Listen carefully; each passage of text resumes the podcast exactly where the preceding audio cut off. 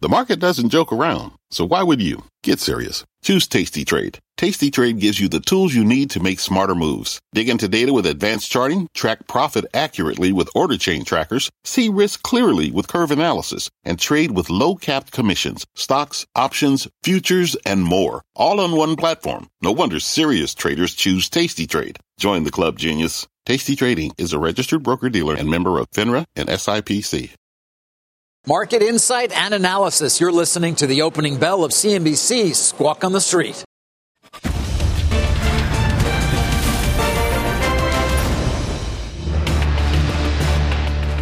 Good Friday morning. Welcome to Squawk on the Street. I'm Carl Quintanilla with Morgan Brennan at the New York Stock Exchange. David Faber is with us remotely, and Cramer has the morning off. Final trading day of July. Futures a little bit weak here, not just on Amazon's revenue miss last night, but the warnings about higher costs from both Caterpillar and P&G. Inflation data was actually a little cooler than expected, and we're off the earlier lows. Our roadmap begins with Amazon's pandemic effect. The e-commerce giant with that rare revenue miss shares are down sharply ahead of the open. Plus, more companies are delaying return to work plans amid renewed fears of the COVID virus. We're going to break down the implications for the future of the office with the CEO of one of the world's largest commercial real estate firms. And Scarlett Johansson versus Disney, the Black Widow star suing over potentially lost earnings because of its streaming release strategy. Disney saying it has no merit. We'll start there with Amazon. Going to be a huge story, not just for the company and the price action, but the overall indices. Uh, David, we've been talking about some of the stellar revenue prints from the mega cap tech companies, and 27 still gets your attention. $100 billion quarter for the third time in a row, but uh, these warnings about slowdowns is definitely going to uh, be seen at the open. Yeah, and listen, not the first time that we've seen Amazon sort of give us a warning only to ultimately exceed it. But you're right, Carl. Uh, it's been an interesting um, earnings season for the biggest of the big. Uh, you know, and we pointed out many times the incredible top line growth for all of these companies off of what are already enormous bases, growing the likes like a, like they're unicorns. Uh, as opposed to the largest companies on the planet. But nonetheless, most of them, Carl uh, and Morgan, went, the stocks went down, uh, given that there is a thought, of course, amongst investors, and you can't blame them, that these kinds of growth rates are not simply uh, repeatable. Although, again, I mean, Alphabet obviously was up on that 57% constant currency revenue growth. Uh, but uh, we've seen what happened with some of the other names, including Apple and Facebook, even Microsoft, and now Amazon, taking it harder than any of the others have, uh, at least so far this morning, certainly uh, after reporting numbers. You know, it's interesting. Coming into the second quarter, a lot of the talk was around this reversion to the mean, so-called reversion to the mean, right? And what were these big tech names and, and, all of these other types of stocks and industries that had essentially benefited from the pandemic and the stay-at-home trade, et, et cetera?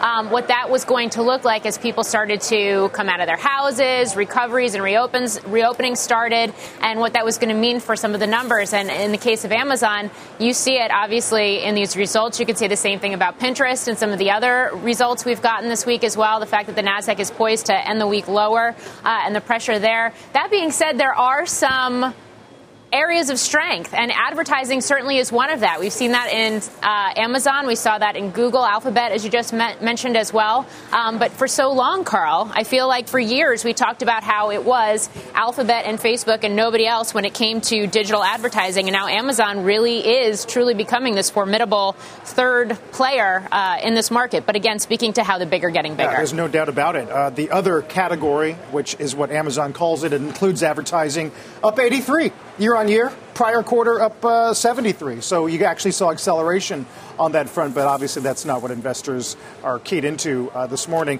Sticking with Amazon, let's check in with John Blackledge, Cowen Senior Internet Analyst, uh, get a sense of, uh, John, what exactly the street missed. They talk about rising mobility, uh, as Morgan said, Pinterest today, talking about engagement headwinds. Uh, should this be an obvious story, or was there a surprise built in there? Yeah, I mean, you know, just the in near term view with the results and the guide. I mean, you had the slight uh, 2Q revenue and op income miss versus consensus, as you mentioned, Carl, with the e-commerce demand slowing uh, with the rising um, consumer mobility, and that did overshadow the accelerating growth at AWS and the ad biz. And then I think the biggest surprise was the 3Q guide was soft. Uh, revenue outlook missed consensus by eight percent at the midpoint, um, and it's expected to decline uh, sequentially.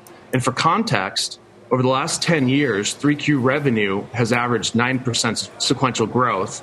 Um, and then you had the op income guide was like two billion lower than consensus at the high end, um, and it was particularly disappointing, um, just given how great the high margin AWS and ad businesses are doing.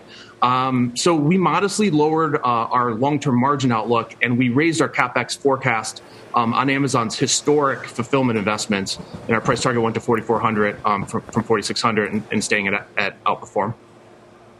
Yeah, I'm just curious about the guidance. I realize this wasn't the first full quarter with Andy Jassy at the helm as CEO, but based on what we know about him and his, and his leadership over at AWS, I mean, is there a chance that we could be seeing a conservative guide because you have a new CEO who is in place now? I don't think so. You know, I um, the top line guide was uh, light, you know lighter as as I mentioned um, than, than we thought. I think they're just bumping into tougher uh, e-commerce comps, and I, I, didn't think the, the either the top line guide or the op income guide were conservative, but the the op income guide was surprising to me. Um, just just given like I'll give you an example in the second quarter. Uh, you know, depending on what you assume for uh, the margin for the advertising business, advertising plus AWS were over 90% of the op income for the company. So, um, and those two businesses um, are accelerating. So, um, I, but I, I, don't think it was conservative. I, I do I do think we need to look at the longer term here, or the intermediate and longer term in this historic fulfillment investment.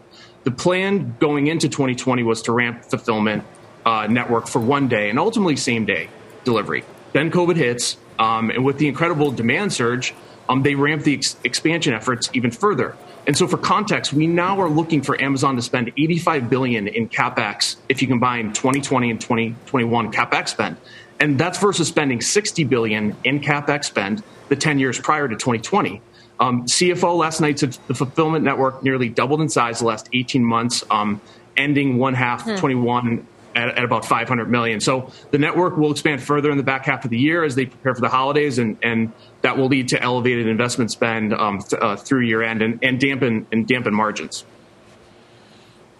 Yeah, those numbers are just staggering, and they're almost hard to hard to contemplate in terms of that kind of spending. Not to mention how many people they hired over the last, let's call it, year and a half as well.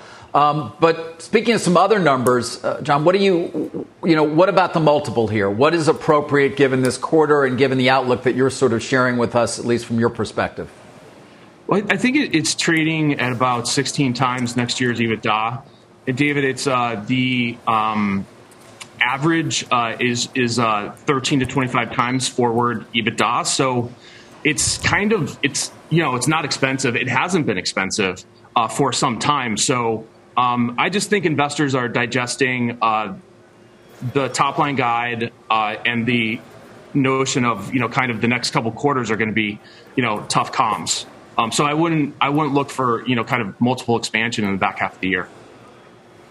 Um, finally, John, you know, as we head into back to school, actually, really, we're, we're already there in some parts of the country. Oh my gosh, uh, yes. And, uh, and, and then holiday, um, would you expect those to face sort of rising mobility type of problems, and like we saw in this quarter?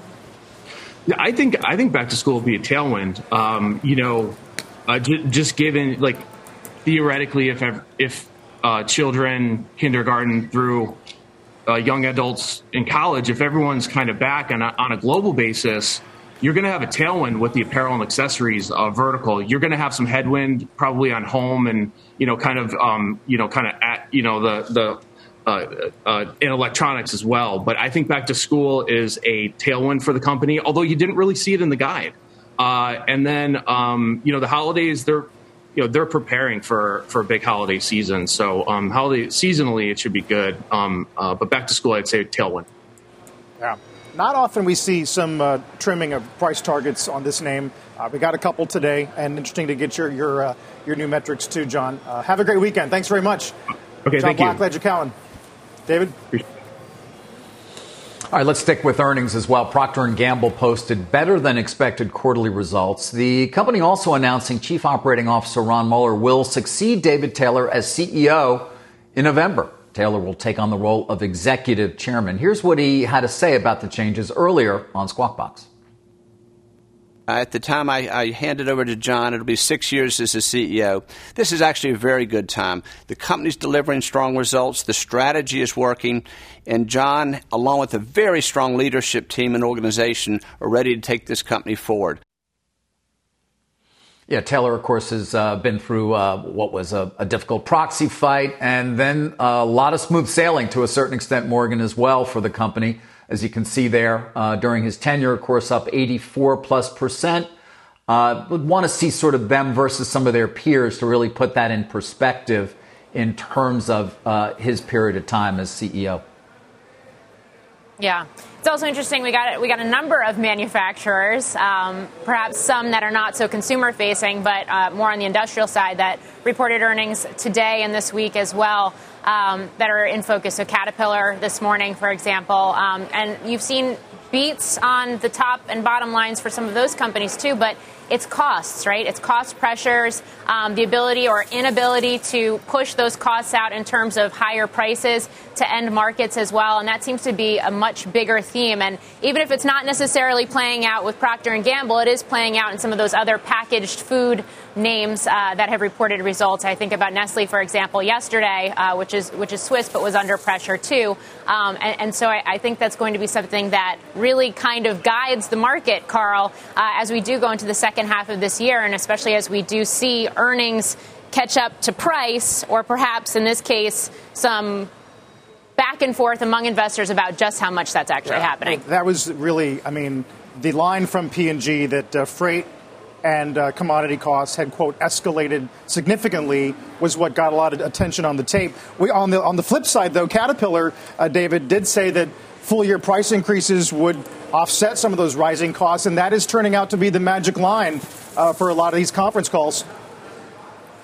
Yeah, I mean, we've talked to so many CEOs about inflation in you know in whatever their in the core commodity that they need to make their product, not to mention, of course, wage inflation. But to your point, many are at least uh, trying to take price, whether it be permanent or not. Uh, guys, worth mentioning, of course, the big oils reported uh, Chevron and Exxon. I mean, again, to this sort of broader point, Carl, you know, Exxon uh, chemicals were very strong, and that's an interesting reflection, sort of, of the industrial economy to some extent. Lubricants mm. also, I think, the strongest they've they've seen. Morgan as well again, sort of an indicator of, of industrial and consumer demand. Obviously, oil as well did, did fairly well, but we'll keep share, an eye on shares of Exxon this morning. They have a bit more to share as well in terms of some of their capital allocation and you know they only spent seven billion on on their uh, on capex in the first half of the year. Not unexpected, but that will bring them at the low end of what had been their guidance on that front as well.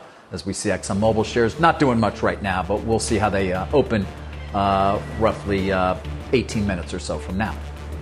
Yeah, and of course we did see those chemical shortages earlier in the year, which again speaks to all the supply pressure, the pressures we've been seeing on supply chains in general. Uh, coming up, what's next for Robinhood after its rough public debut yesterday? We got more Squawk in the Street from the floor of the New York Stock Exchange. Straight ahead, you can see those shares are down right now. Every day Thousands of Comcast engineers and technologists put people at the heart of everything they create, like Oluseyi, a Comcast engineer who grew up bonding with his dad over sports. This inspired him and his team to create AI Highlights technology that uses AI and machine learning to detect the major plays in a sporting event. So millions of fans have a way of catching up on their favorite sports. Learn more at ComcastCorporation.com. Let's get straight to the point. You want to grow your portfolio to fight rising costs of inflation or pay off your debt or anything standing in the way of you and financial freedom, right? Yahoo Finance, our sponsor today, can help. For more than 25 years, Yahoo Finance has been helping great investors like you. Whether you're a seasoned investor or just looking for tips, Yahoo Finance makes it super easy by putting all the tools and data you need in one spot. Yahoo Finance takes a holistic look at the financial news cycle, including breaking news, original editorial perspectives, analyst ratings, independent research, customizable charts, and more. You can securely link your brokerage accounts for a unified view of your wealth, including 401k and other investments. That's how Yahoo Finance gives you insights and helps you take a look at your wealth in its entirety. That big picture perspective is what great investors need. For comprehensive financial news and analysis, visit the brand behind every great investor, yahoofinance.com, the number one financial destination. yahoofinance.com That's yahoofinance.com. Robinhood entering its second day as a public company after the stock tumbled in its debut, closing more than 8% below the IPO price. Uh, Vlad Tenev, the CEO, shared his reaction to that decline with Cramer last night on Mad Money. We're building a long term business, so you have to ignore these short term fluctuations. Some days markets are up, some days markets are down, some days the stock is up, some days the stock is down look back on what the, the company has been able to do over the past six years.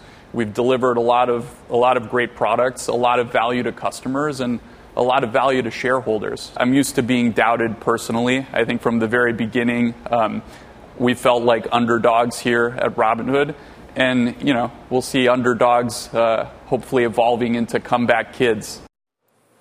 Uh, we had paid attention to Leslie Picker's great metric about companies that came to market raising two billion yes. uh, and being in the red. Uh, six straight, now seven, obviously, but this one is the worst performing day one IPO of its size.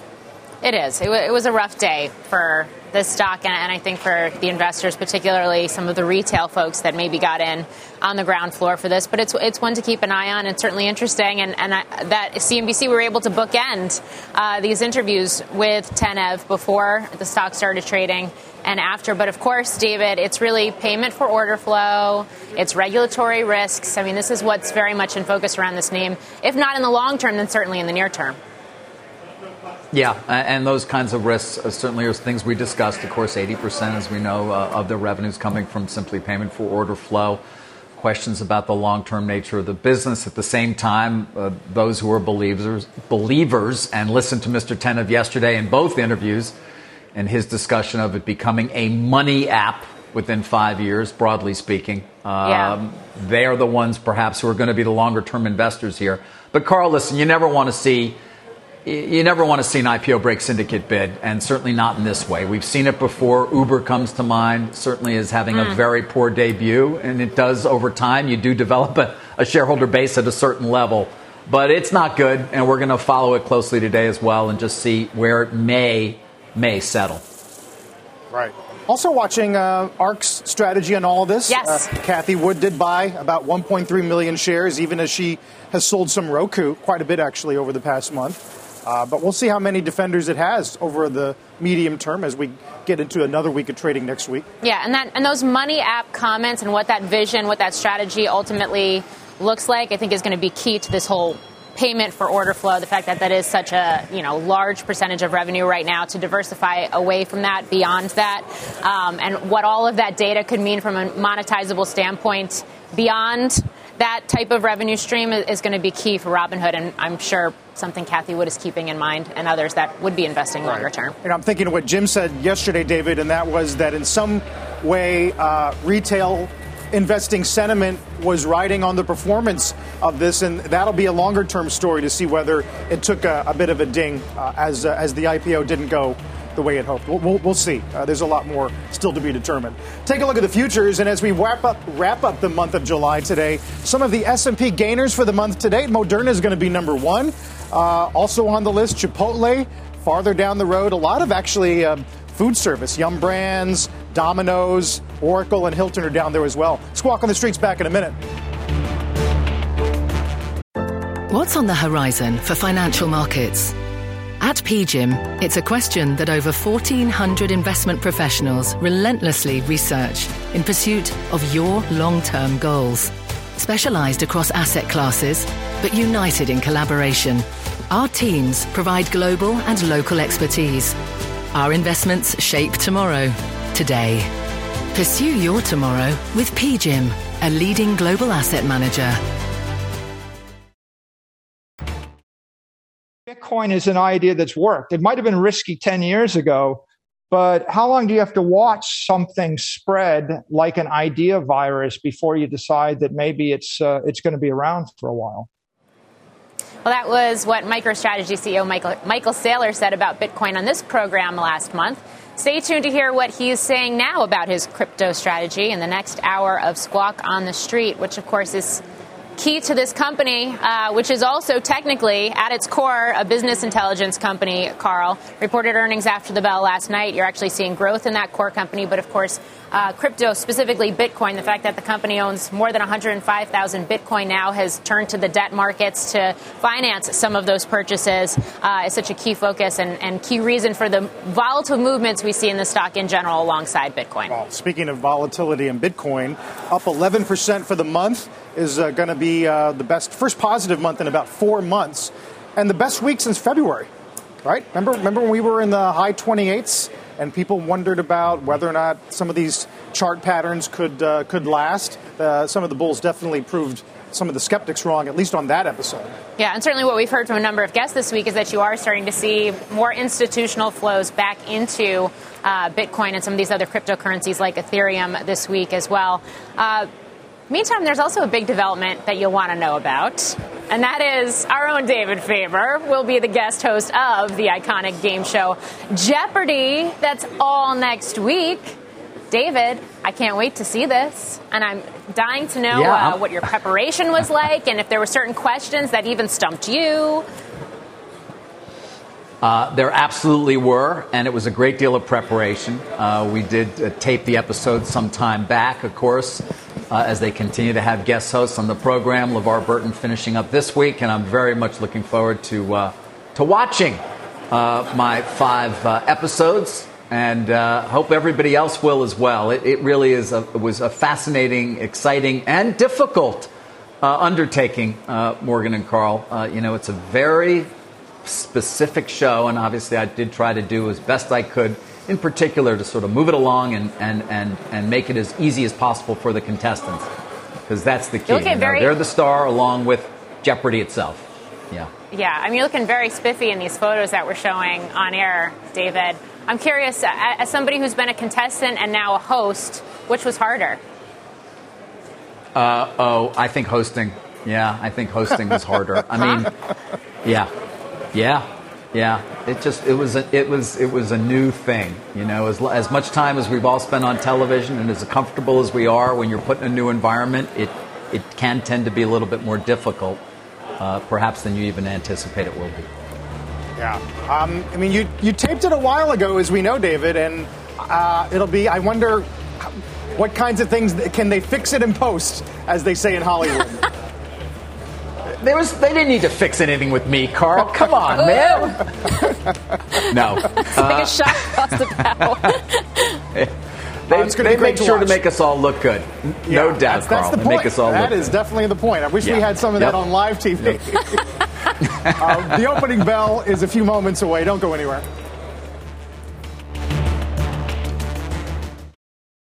Welcome back to Squawk on the Street. Did want to share a statement that we've uh, gotten uh, that's been put out by SEC Chair Gensler on what they're calling recent developments in China. And there are some specifics here that certainly are of interest, I think, to U.S. based investors. Uh, it does involve the variable interest entities that are created by many Chinese companies that go public here in the United States. In that arrangement, and I'll read here because it may be clearer here than I can explain it, a Chinese based operating company typically establishes an offshore company in another jurisdiction, Cayman Islands, for example, to issue stock to public shareholders. Then the shell enters, enters into service and other contracts with the China based operating company, then issues shares on a foreign exchange, such as the New York Stock Exchange. Here's the important part, perhaps, for investors as well. Uh, uh, Gensler says, in light of the recent developments in China, and we all are well aware, of course, and have seen the fall in the stocks as a result of that new guidance and restrictions that they're doing. In light of those recent developments and the overall risk with the China based VIE structure, variable interest entity structure, he's asked his staff to seek certain disclosures from offshore issuers associated with China based operating companies before the registration statements will be declared effective. And he goes on from there uh, to talk about specifics. I would direct people, Carl, to read the actual release if they're interested, but we all know about the shellacking that many Chinese companies have taken of late. And by the way, the ones you're looking at, certainly at the top there, Alibaba is one of them uh, that does have that VIE structure in order to list here in the United States. Huge news, uh, huge news out of the SEC this morning, and we're going to keep our eye on all the China shares. I did notice DiDi uh, pre-market is down about 4%, uh, has recovered a little bit as we get closer to the opening bell here. And the CNBC real-time exchange at the big board. It is produce company Dole celebrating its IPO at the NASDAQ CytoSorbents specializing in blood purification. Sure what that means, but very nice. Uh, busy week for new issues of all sorts. As we're back to 43.90 here, uh, S&P is going to open down about 28 points or so. Dow is going to have a little more cushion down 71. Uh, media is going to be a big story for us today, David. This Scarlett Johansson lawsuit uh, of Disney made huge news yesterday followed by the remarkable response from Disney uh, calling her lawsuit uh, callous uh, and showing disregard for the pandemic. But you and I have talked about back end compensation in Hollywood for a long time, and it does look like the industry is going to have to evolve one way or another. Without a doubt. And you know, Carl, one of the keys, and I know you spoke to Brian Roberts as well about that, there's the Disney response saying no merit whatsoever to the filing and is especially sad and distressing in its callous disregard, as you just said, for the horrific and prolonged global effects of the COVID 19 pandemic. Um, they, by the way, say they fully complied with the contract, uh, and in fact, they say that she's actually in a position to earn a lot more than the 20 million that she was paid. But Carl, you've talked to you know we uh, we I talked to uh, Ari Emanuel, of course, uh, about it. Runs Endeavor. Uh, we talked to um, Mark Wahlberg about it as well. Now, one of the questions I have, and I haven't fully answered at this point, is this was a contract that was perhaps put together previously and had not been renegotiated. Many of the new deals are already taking account of the new reality in terms of how movies actually are now distributed, so to speak, and the fact that there is not going to be nearly as much of a so called big back end uh, given box office, at least at this point, doesn't appear to play as important a role overall in the revenues that are uh, that are accrued by a film as much as it is important to sort of keep people subscribing to the direct to consumer business and bring in new subscribers to those same businesses that have proved so vitally important for the likes of Disney.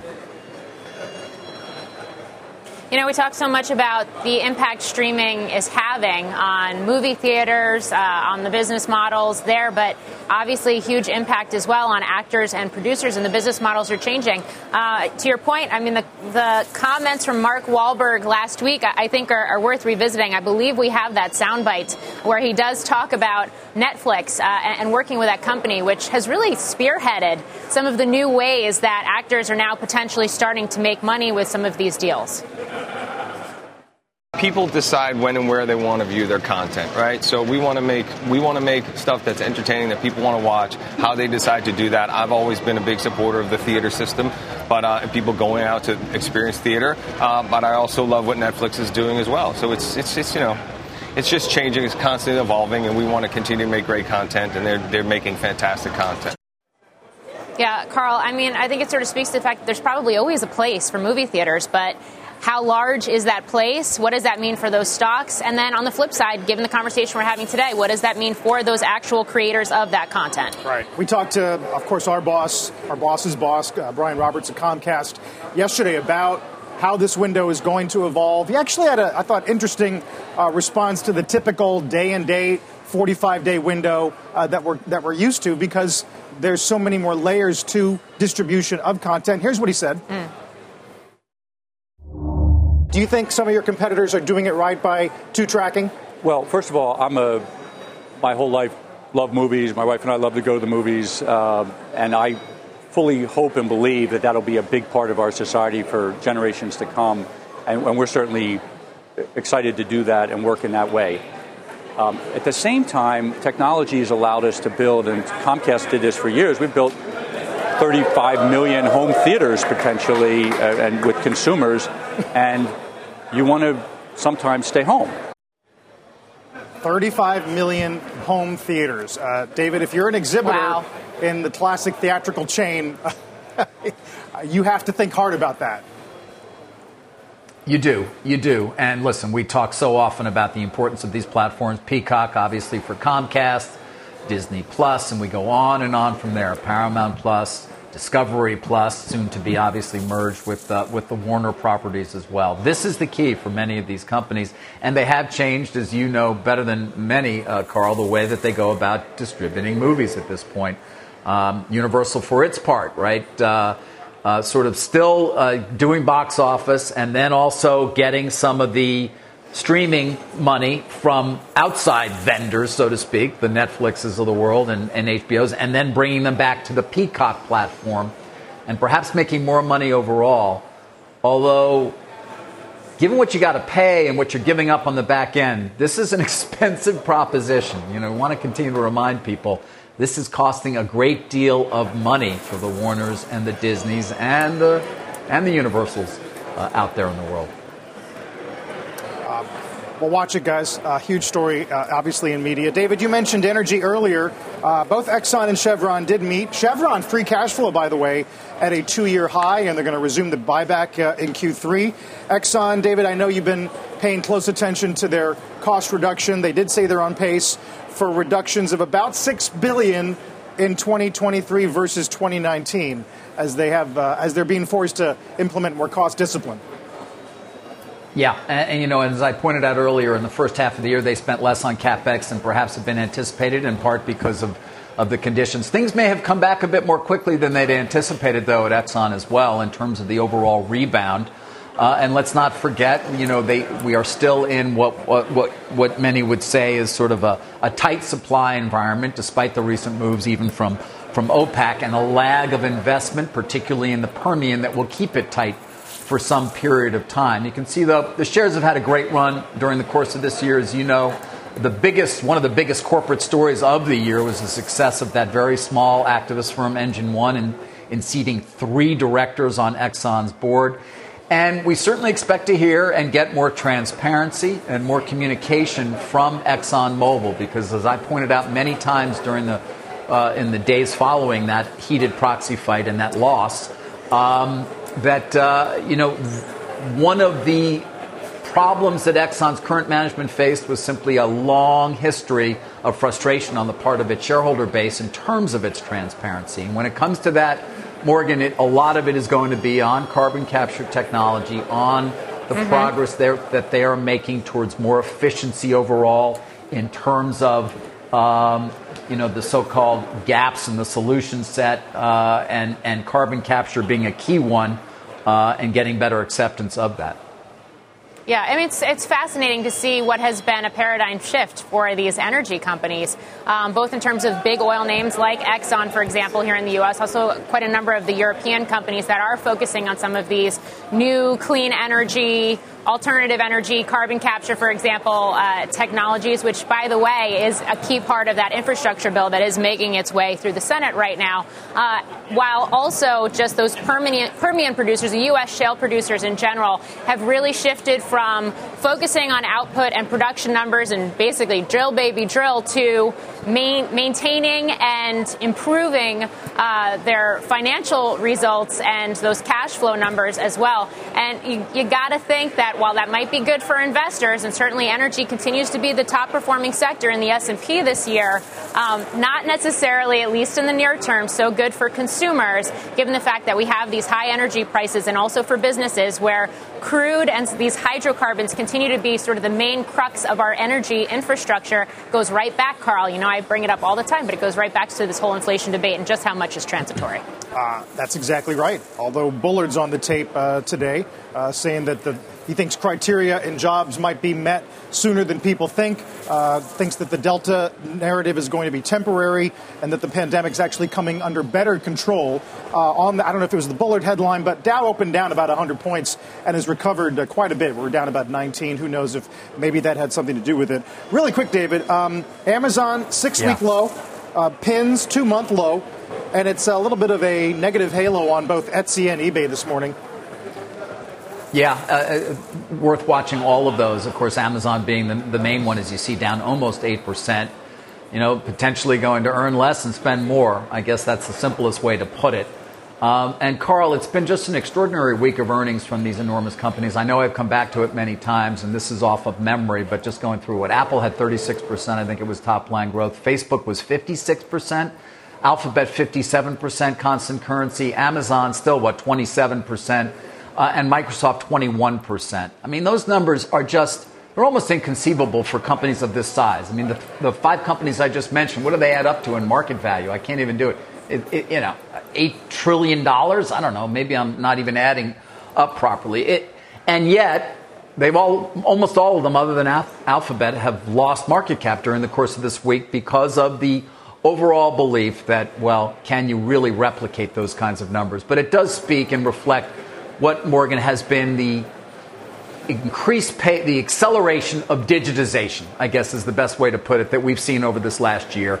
And the beneficiaries of it being those largest platforms, those largest companies that we have uh, in the world. Absolutely. The cloud wars.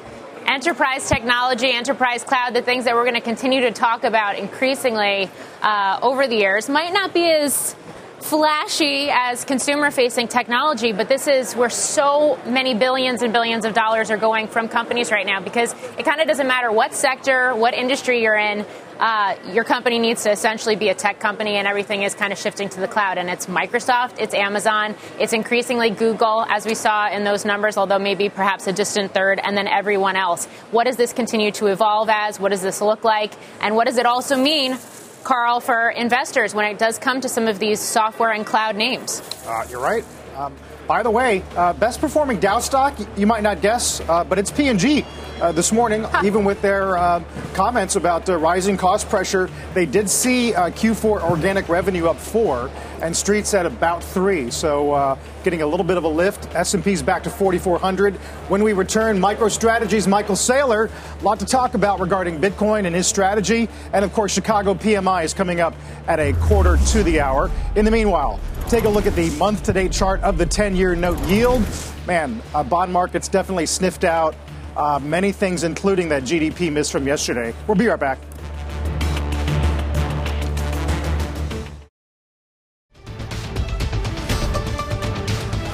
Rick Santelli here live at the CME HQ, having a bit of computer problems, but things seem to be working again. Of course, we are awaiting the release of the Chicago Purchasing Manager, the PMI, it's expected to be uh, somewhere less than the 75.2, which was out a couple months ago. That was a 48 year high.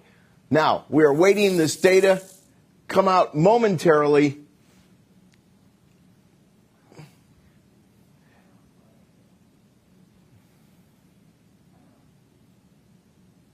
You know what?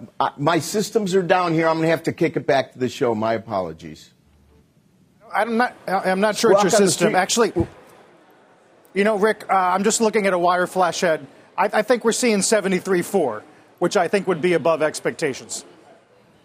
Yes, 73.4, and I thank you, Carl. My, my, my systems went down. 73.4, as I was saying. 75.2 is a 48 year high. We are backing back away from that a bit. And right now, as we sit at 124 on a 10 year note. It's down several basis points on the day, several basis points on the week. And of course, we'll continue to monitor how all this in this morning's hotter than expected year over year pricing will continue to affect yields. Squawk on the Street will return after these messages. Companies are pushing back their return to office plans. This, of course, as the Delta variant continues to surge in many parts of the country. We're joined now by Bob Sulentic, the CEO of CBRE. It is one of the world's largest commercial real estate firms. Bob, always good to have you. By the way, I don't want to, uh, I want to get to what has been a, a, very strong quarter for you, not to mention a stock price that has surged uh, over the last 12 months. But we do come to you often to give us real time updates on where things stand in the corporate office marketplace. Are you seeing things get pushed back the way at least we're hearing anecdotally? David, we are seeing things get pushed back a little. The, the, phrase I would use to best describe what's going on with office space and COVID is uncertainty people are a little uncertain about what the future of office is going to look like, how many people are going to be back in the office, and what the timing is going to be. And of course, when that's the circumstance, decisions don't get made about the use of office space. What we've seen with most of our clients and with our own company is because of this Delta variant, things are getting pushed back around 30 days, at least for now. Uh, that could, of course, change. I will say this it's not what it was a year ago uh, before the vaccines came out. With the progress that's being made here in the U.S., even though we want more, and the progress that's been made in Europe, even though we want more, and starting to uh, see around the world, we're in a much better place than we were a year ago before there were any vaccines. Yeah, of course. Uh, what are you seeing in terms of occupancy right now in, in many of the buildings that uh, that you manage? Well, it's different from market to market and it's different around the world. People are much more back to the office in Asia, for instance, than they are here in the United States. If you look in the city I'm in, Dallas, you hear varying reports that we're getting close to 50% back in the office. If you go uh, to New York City, where they have mass transportation that they have to rely on and so forth, you hear stories uh, and reports that it's closer to 10 to 15 percent, maybe uh, edging up from there. But again, so much uncertainty still going on. And we think what we really believe is you'll start, start to see things crystallize in a much more uh, de- definitive way uh, after Labor Day. The strength. The strength we're seeing in industrial right now, how sustainable is that and how reflective is it of the fact that you have supply chains around the world playing catch up from COVID? Well, you said two things there. You said industrial and you said supply chains. Uh, industrial real estate is doing extraordinarily well. Um, it's uh, full.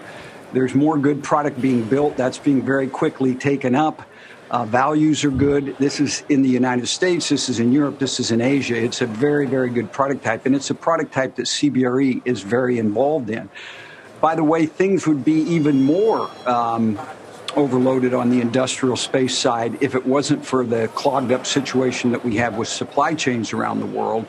Um, I, I, I, would imagine that there would be more industrial space being used than there is today. So I think the demand for industrial space, with the economy being on a good trajectory, with e commerce being on a very good trajectory, is going to be strong for years to come.